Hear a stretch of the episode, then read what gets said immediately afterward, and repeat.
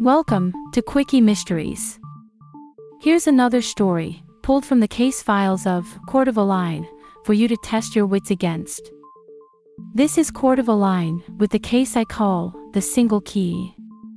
A friend of mine arrived in Tokyo for his very first visit the other day, and opted to stay at an Airbnb instead of a hotel.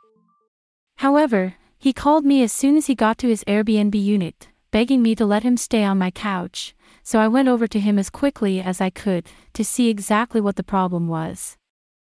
He explained to me that his Airbnb host left a single key for the apartment in a mailbox, but my friend saw that the Airbnb apartment actually had two locks on the door. Without even trying to open the front door, my friend panicked. He couldn't get a hold of the host to demand where the second key was, so he called me in desperation. After my friend finished explaining things, I told him the only thing I knew. I told him that he wasn't sleeping on my couch because I was sure that he could get inside that Airbnb unit right away. Let's take a step back. Do you know why I said that? I'll give you a moment to think about it before I explain.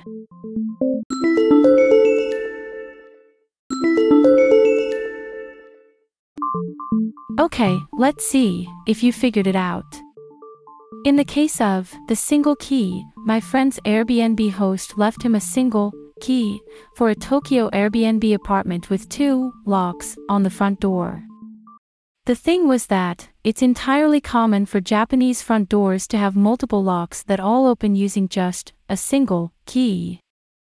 As a latchkey kid myself, I couldn't believe what a security risk allowing one key to unlock multiple locks on a front door was, but that's just how Japan works, so I told my friend that that was a security red flag that he just needed to ignore this time.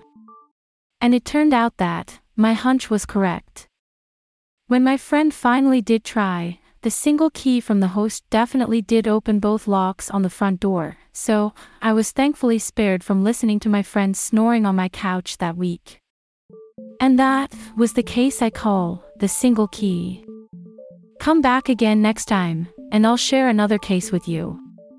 See ya, fellow detective.